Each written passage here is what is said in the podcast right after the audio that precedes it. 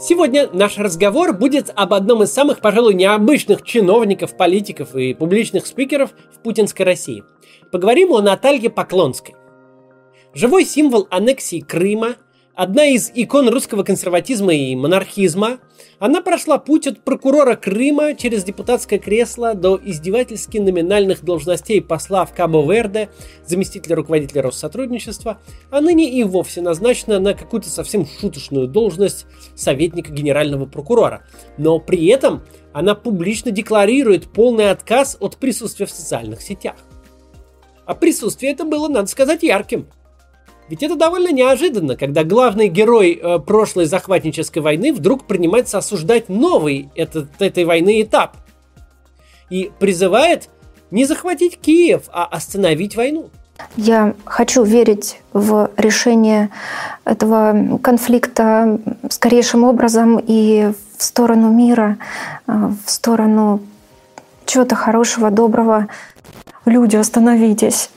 Это же безумие. Не надо принимать в этом участие. Но прежде чем мы перейдем к разговору, собственно, о Поклонской, стоит поговорить о самой системе, где людям, излишне поверившим в любую идею, даже если эту идею активно вдалбливала сама пропаганда, в системе совершенно не место.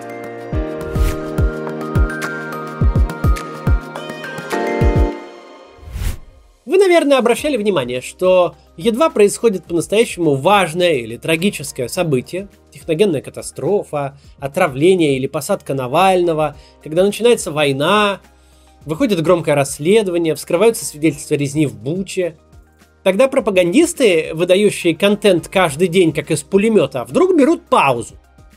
Они молчат день или два, но если событие действительно масштабное или пришлось оно на выходные и праздники, то могут молчать даже и дольше, несколько дней.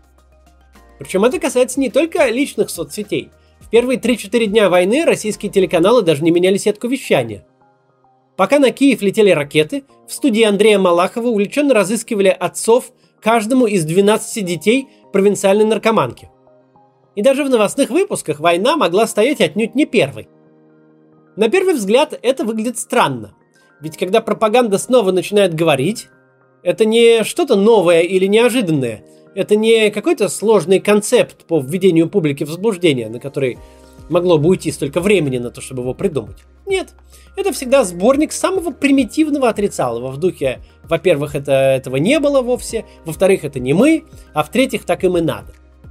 Крым, малазийский Боинг, отравление Навального, нападение на Украину, резня в Буче. Менялись только названия, но аргументация всегда оставалась прежней. Любой из тех, кто потреблял российскую официальную брехню дольше года, может устроиться работать спичрайтером к Соловьеву и Симоньян. Ведь мы точно знаем, что они скажут, причем знаем до слова и до запятой. Разве не так? Так, да не так. Это как с московским метро где, как правило, на другой стороне платформы идут пути встречного направления, но есть, например, станция Китай-город, где с переходом платформы вы поедете не назад, а совсем по другой ветке. Успешный пропагандист, чиновник и политик в путинской системе – это тот, кто никогда слепо не ломанется во встречный, казалось бы, поезд. Он всегда остановится, всегда проверит указатели, всегда спросит дорогу. Потому что он знает, в любой момент все может измениться. В любой момент излишне уверенные, излишне поверившие, активные, инициативные уедут мимо карьерных перспектив, бюджетов и полномочий. А то и вообще в тюрьму поедут. Никогда нельзя угадывать и полагаться на интуицию. Всегда надо знать точно, что ж там сверху хотят. Это главное свойство режима без идеологии. Потому что нет никакой генеральной линии. Она никого не сковывает. В любой момент самые верные союзники могут оказаться подлыми предателями или наоборот. В любой момент национальная идея может вдруг стать экстремизмом. И в любой момент самая главная задача, во имя которой нужно пожертвовать всем, включая жизнь, может вовсе просто быть напрочь забыта. Такая система дает пропаганде невероятную гибкость. Ведь ваши сегодняшние слова и идеи совершенно не обязательно должны походить на то, что вы говорили вчера. И то, что вы скажете завтра, совершенно не должно быть похоже на то, что говорите сегодня. Если какая-то цель не была достигнута должным образом, то всегда можно решить, что цели такой и не был никогда. Если какая-то тема перестала приносить дивиденды в форме общественного внимания и поддержки, если зритель от нее попросту устал, то не обязательно ее как-то логично заканчивать. Ее можно и нужно просто забыть. Так все работает. Несложно угадать, что те люди, которые во что-то случайно вдруг поверили, которые решили, что слова, произнесенные в телевизоре до обеда, имеют хоть какое-то значение и будут иметь хоть какое-то значение к ужину, которые вовремя не поняли, что теперь все иначе и все поменялось, и то забыли, а в это теперь верим. Это не просто чуждые системе люди, которые никогда не добьются в ней высот. Они этой системы враги. Они всем своим существованием напоминают режиму его вчерашние слова, которые теперь ни зачем не нужны. Сейчас поговорим о том, что с этими людьми происходит в российской системе, и конкретно про Поклонскую, но сперва прорвемся на рекламу. Ресурсы 21 века – это люди и технологии. Чтобы препятствовать оттоку IT-специалистов, правительство вводит беспрецедентные меры поддержки для российских IT-компаний. Льготные кредиты, отсрочку от армии, освобождение от налогов. Неважно, остались вы в России или уехали, профессия в IT позволит вам найти работу в любом уголке мира. Одно из самых перспективных направлений в IT – это разработка мобильных приложений. Мы всеми пользуемся – чтобы договориться о встрече, доехать вечером домой, заказать еду. Даже этот ролик многие из вас смотрят через приложение YouTube. Приложения так нужны компаниям, что специалистов, которые умеют их делать, не хватает. Мобильным разработчикам стать несложно. Есть способ создавать приложения не программируя. Это Zero Coding. Может вы слышали о конструкторах сайтов, вроде Tilda или Wix? Это то же самое, только для приложений – Научиться зеро-кодить можно за несколько недель в университете зеро-кодинга. Даже если вы ничего не знаете про IT, через пару месяцев вы сможете создавать приложение на заказ и в перспективе выйдете на неплохой доход от 200 тысяч рублей в России или от 30 долларов в час на зарубежных биржах. Университет Zero Кодинга приглашает на бесплатный вебинар для всех, кто хочет освоить новую IT-профессию и научиться Zero кодить. Эксперты расскажут о необходимых инструментах и ошибках фрилансеров, работающих с иностранными заказчиками в условиях санкций, расскажут, как искать работу в России и на фриланс-биржах, как принимать деньги от иностранных заказчиков и как оплачивать иностранные сервисы из России в текущей ситуации. Если вы ждали знака, чтобы сменить профессию или запустить стартап, то это он. Zero кодить пока умеет единицы, и у вас отличный шанс запрыгнуть в первый вагон – Регистрируйтесь на бесплатный вебинар по Zero Coding, ссылка будет в описании. Кто же больше всех ощутил на себе эту гибкость безыдейного режима? Никто настолько на себе его так не прочувствовал, как герои той самой русской весны 2014 года, захвата Крыма и войны на Донбассе. Игорь Гиркин, Стрелков – Наталья Поклонская, Александр Захарченко, Арсен Павлов, он же Моторола, Михаил Толстых, он же Гиви. Минимум десятка-два имен из числа сепаратистов, чиновников, перешедших на российскую сторону предпринимателей и политиков. Они были просто обласканы пропагандой, их имена звучали постоянно, а лица не вылезали из телевизора в 14-15 годах. Некоторые из них взлетели не только медийно, но и по вертикали российского государства. Поклонская лучший тому пример. В украинской прокуратуре она занимала не рядовую должность, но и невысокую. Она была старшим прокурором одного из отделов, а со сменой власти сразу взлетела до должности прокурора Крыма. В 35 лет она получила чин государственного советника юстиции третьего класса, соответствует генерал-майору в армии. Бывали у нас генералы и моложе. Рамзан Кадыров, например, генерал-майора получил в 33 года. Но если вы не Кадыров, то это впечатляющая карьера. Но к концу 2015 года стало понятно, что крымская эйфория выдохлась, а кровавая возня на Донбассе без каких-то внятных э, целей и побед уже никого не вдохновляет. И за следующие два года все, кому не хватило чутья вовремя это понять, отползти в сторону и закончить со своим русским миром, стали исчезать. Почти все первое поколение лидеров Донбасса просто погибло. Причем никто из них не погиб в бою от рук украинской армии. Кого-то смерть встретила в лифте, кого-то в ресторане, кого-то по пути на свадьбу. Один из главных э, зачинателей войны, Гиркин, навсегда выпал из телевизионной ротации и стремительно маргинализировался. Многие крымские бизнесмены, бывшие евангелистами аннексии и почему-то решившие, что могут качать тут права теперь, ну, просто потеряли свои бизнесы. Худшая судьба ждала ветеранов Донбасса со своей онлайн и офлайн активностью, со своими союзами и военизированными организациями. Они становились топливом для статистики по борьбе с экстремизмом. Мы с вами читаем «Медузу» и «Медиазону». Нам часто кажется, что все эти бесчетные центры Э и службы защиты конституционного строя питаются только штабами Навального. Но реальный их корм – это те, кто на призыв в бой за родину от Киселева не переключил на телемагазин, а всерьез поехал воевать. Наталья Поклонская же, буквально весной 2014 года сделавшая одну из самых головокружительных карьер в истории, спустя всего 30 месяцев с той же скоростью покатился назад. Из прокурора большого региона с очень важной, очень влиятельной и очень хлебной должности она скатилась в рядовые депутаты Государственной Думы. Для любого опытного в системе человека это был бы очень понятный намек. Девушка, Сезон русского мира в нашем сериале закончился. Ваш персонаж впал в кому и больше в кадре не появится. Сидите тихо в своей комиссии по проверке декларации депутатов и не мешайте людям работать. Но намека она не поняла. Более того, вся вот эта православно-монархическая белиберда, которая была очень в кассу в 14-15 годах, оказалась ее искренними убеждениями. Кто мог вообще подумать? Давайте вспомним, как вообще Наталья Поклонская дошла до жизни такой. Судьба ее – это настоящий мастер-класс на тему, как сменить две страны и нигде не стать по-настоящему своей.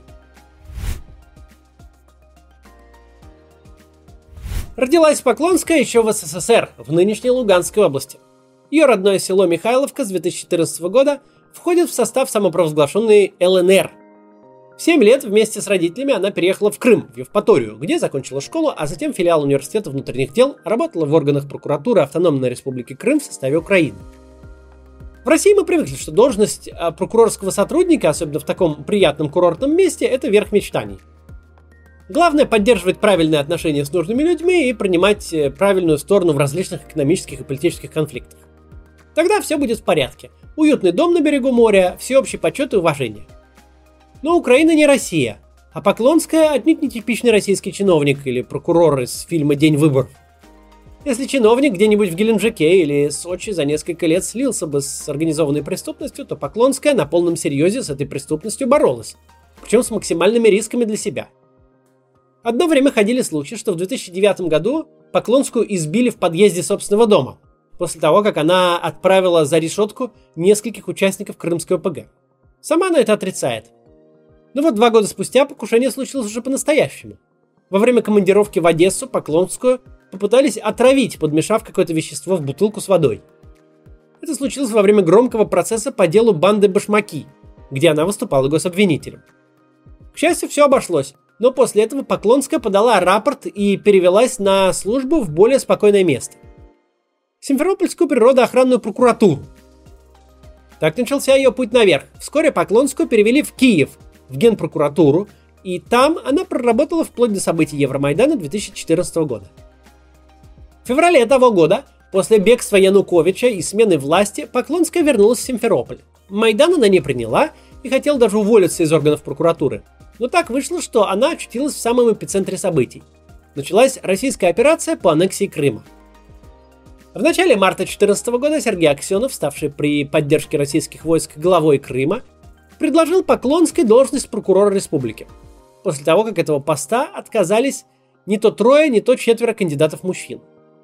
В другой ситуации никто бы и не обратил внимания на нового прокурора Крыма. Но мало ли чиновников на полуострове в те дни пересели из украинских кресел в российские. Но Поклонская уже после первой своей пресс-конференции стала героем новостей, мемов и даже аниме. Сыграла несколько факторов.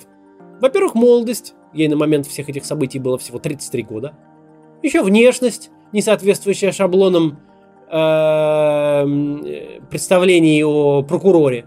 Ведь прокурор это обычно полный лысый мужчина в костюме, а не молодая красивая девушка. Поклонская очень обижалась на то, что ее называли няшей, и однажды заявила, что не допустит никаких няш-мяш. Никаких няш-мяш и тому подобное я не допущу. Чем навсегда приклеила себе новое прозвище. Но более непривычным для всех было то, что государственный чиновник смог быть искренним и по-настоящему верил в то, что делал и что говорил. Да, она на своем посту э, оправдывала незаконную аннексию полуострова. Но делала это не из-за кнута или из-за пряника, а просто потому, что действительно считала правильным переход Крыма в Россию. На посту прокурора Крыма, как российского региона, Поклонская проработала два года. Запомнилась она, помимо пресс-конференций, продвижением культа Николая II, вплоть до выхода с портретом императора расстрелянного за два десятилетия до начала Второй мировой войны нашествия бессмертного полка. По нынешним временам такое могло бы и на статью потянуть. А еще она прославилась преследованием крымских татар. Именно по ее ходатайству Меджлис крымских татар э, попала в э, перечень экстремистских организаций. Так что милое чудачество Поклонская уравновешивала по-настоящему ужасными вещами. Затем, как я уже сказал, все пошло по нисходящей. Депутат Госдумы, посол в Кабо-Верде, куда Поклонская, конечно, не поехала, и совершенно бессмысленные должности заместителя главы Россотрудничества и советника генпрокурора. Российский депутат в наше время – это довольно специфическая должность. Их можно разделить на две неравные группы. Первая, а это подавляющая часть депутатского корпуса, полностью отсутствует в публичном пространстве. Откройте список депутатов на сайте Госдумы и загибайте пальцы, когда встретите знакомую фамилию. Если вы не профессиональный политолог и не корреспондент из парламентского пула, то вам, скорее всего, хватит пальцев на двух руках. Кто все остальные и чем они занимаются, непонятно. А чаще всего они занимаются лоббированием бизнес-интересов людей, которые их в эту Госдуму пропихнули. Вторая группа – это как раз те немногие публичные спикеры, которые заметны в информационном пространстве. Но заметны они не продвижением полезных законопроектов, а какими-нибудь, какими-нибудь либо нелепыми, либо людоедскими инициативами. Они то предлагают что-нибудь еще запретить и ужесточить, то вбрасывают какую-нибудь бессмыслицу, типа идеи отменить решение о независимости Литвы. Поклонская же, вместо того, чтобы залечь на дно, стала активно мозолить людям глаза, причем э, там, где вообще не нужно. Она начала создавать инфоповоды, но не развлекательно-цирковые, а прям самые настоящие. Во-первых, ее комиссия по проверке декларации вдруг действительно занялась проверкой декларации, чего вообще от нее никто не ожидал. Причем занялась до такой степени, что буквально через два года пришлось эту комиссию ликвидировать. Во-вторых, Поклонская устроила крестовый поход на фильм «Матильда» про балерину Матильду Кшесинскую – любовницу Николая II. Это могло выглядеть очень в духе времени, в духе нашего нового консерватизма, который не допустит очернения имени последнего императора интрижки с балериной. Но Алексей Учитель это не Кирилл Серебренников какой-нибудь. Не либеральная интеллигенция. Это в высшей степени придворный режиссер с большими связями. А в сам фильм вложены деньги Министерства культуры и госкорпорации. Вот уж не рядовому депутату тут скандалов наводить. Тем более в таком масштабе. В-третьих, Поклонская открыто выступила против повышения пенсионного возраста и была единственным депутатом фракции «Единая Россия», проголосовавшим против. В-четвертых, она близко общалась и поддерживала одиознейших православных сектантов, вроде Екатеринбургского Сергия, предводителя э, царебожников. В-пятых, она постоянно ездила на Донбасс и напоминала о его существовании – Короче, не просто постоянно мелькала в новостях, но и явно не понимала, что так тут дела не делаются. Что нельзя тут иметь взгляды. Никакие взгляды. Нельзя быть монархистом, имперцем, сталинистом, коммунистом, либералом, социалистом. Надо улавливать сигналы начальства и всегда вовремя менять православный крестик на комсомольский билет и обратно. Всегда нужно чувствовать, что сегодня носят. Национализацию и раскулачивание или поддержку малого предпринимательства. Нельзя всерьез верить в чепуху, которую несли зрители в 2014 и тащить ее в 2018, где концепция уже трижды поменялась. Не может человек с какими угодно зафиксированными взглядами выжить в системе, которая ходит крестными ходами в память об убитом императоре по улицам имени его убийц. Где сегодня надо говорить о социальном государстве, а завтра голосовать за повышение пенсионного возраста – где можно развязать войну только для того, чтобы сделать из нее телешоу и свернуть, как только у него упадут рейтинги. Даже в нашей системе нельзя сразу взять и вытряхнуть такой камешек из ботинка, который заставляет людей, важных людей, нервничать. В раскрутку Поклонской было вложено очень много ресурсов. У нее огромная узнаваемость. Просто лишить ее мандата и прибить сверху каким-нибудь уголовным делом, чтобы неповадно было другим, это все-таки большой скандал. Срок своего мандата она отсидела, хотя и без комиссии. Но следующее назначение – это буквально бюрократическая казнь. Причем очень показательная и очень советская расправа. Чрезвычайный и полномочный посол Российской Федерации в республике Кабо-Верде. Прокурор Крыма с 14 по 16 год, депутат Госдумы до 21 становится послом в островном государстве, площадь которого почти в 6 раз меньше Крыма. Население меньше Махачкалы, а ВВП примерно равен бюджету Москвы за две недели. И это мы говорим про человека, который живой символ, которого полгода не выпускали из телевизора, с которым сложно просто так расправиться. Нельзя ее просто закатать в асфальт. Но даже ее буквально уничтожили. Даже ее лишили всего. Потому что настолько система избегает любого человека, не готового в любой момент угадать самый сложный изгиб линии партии и следовать за ним. Я могу, по крайней мере, могу стараюсь говорить то, о чем думаю. А, по крайней мере, есть силы на это. Я хочу что-то изменить. Я хочу дать понять людям, что мы все, мы все имеем право быть свободными. Поклонская это совершенно не тот персонаж, на которого я кого-то призываю ориентироваться. Однако даже ее пример показывает, в этой системе могут существовать только лицемеры самого последнего пошиба. Государство не может управляться такими людьми и ожидать, что оно чего-либо достигнет, в чем-либо преуспеет. Никакая цель не может быть достигнута, когда верхушка власти такая. Не хорошая цель, не ужасная. Нельзя создать отечественный самолет, нельзя поднять уровень жизни, нельзя побороть нищету, нельзя догнать по ВВП Португалию, Нельзя провести успешную военную кампанию, нельзя построить адекватную систему образования. Когда страной управляют продажные циники, давно обменявшие свободу на кокаин, то возможны только унизительные провалы, которые мы с вами и наблюдаем с 2012 года, с тех пор, как Владимир Путин вернулся в Кремль. И все это нас ждет до его ухода. Ну а после нам с вами предстоит все это починить. До завтра.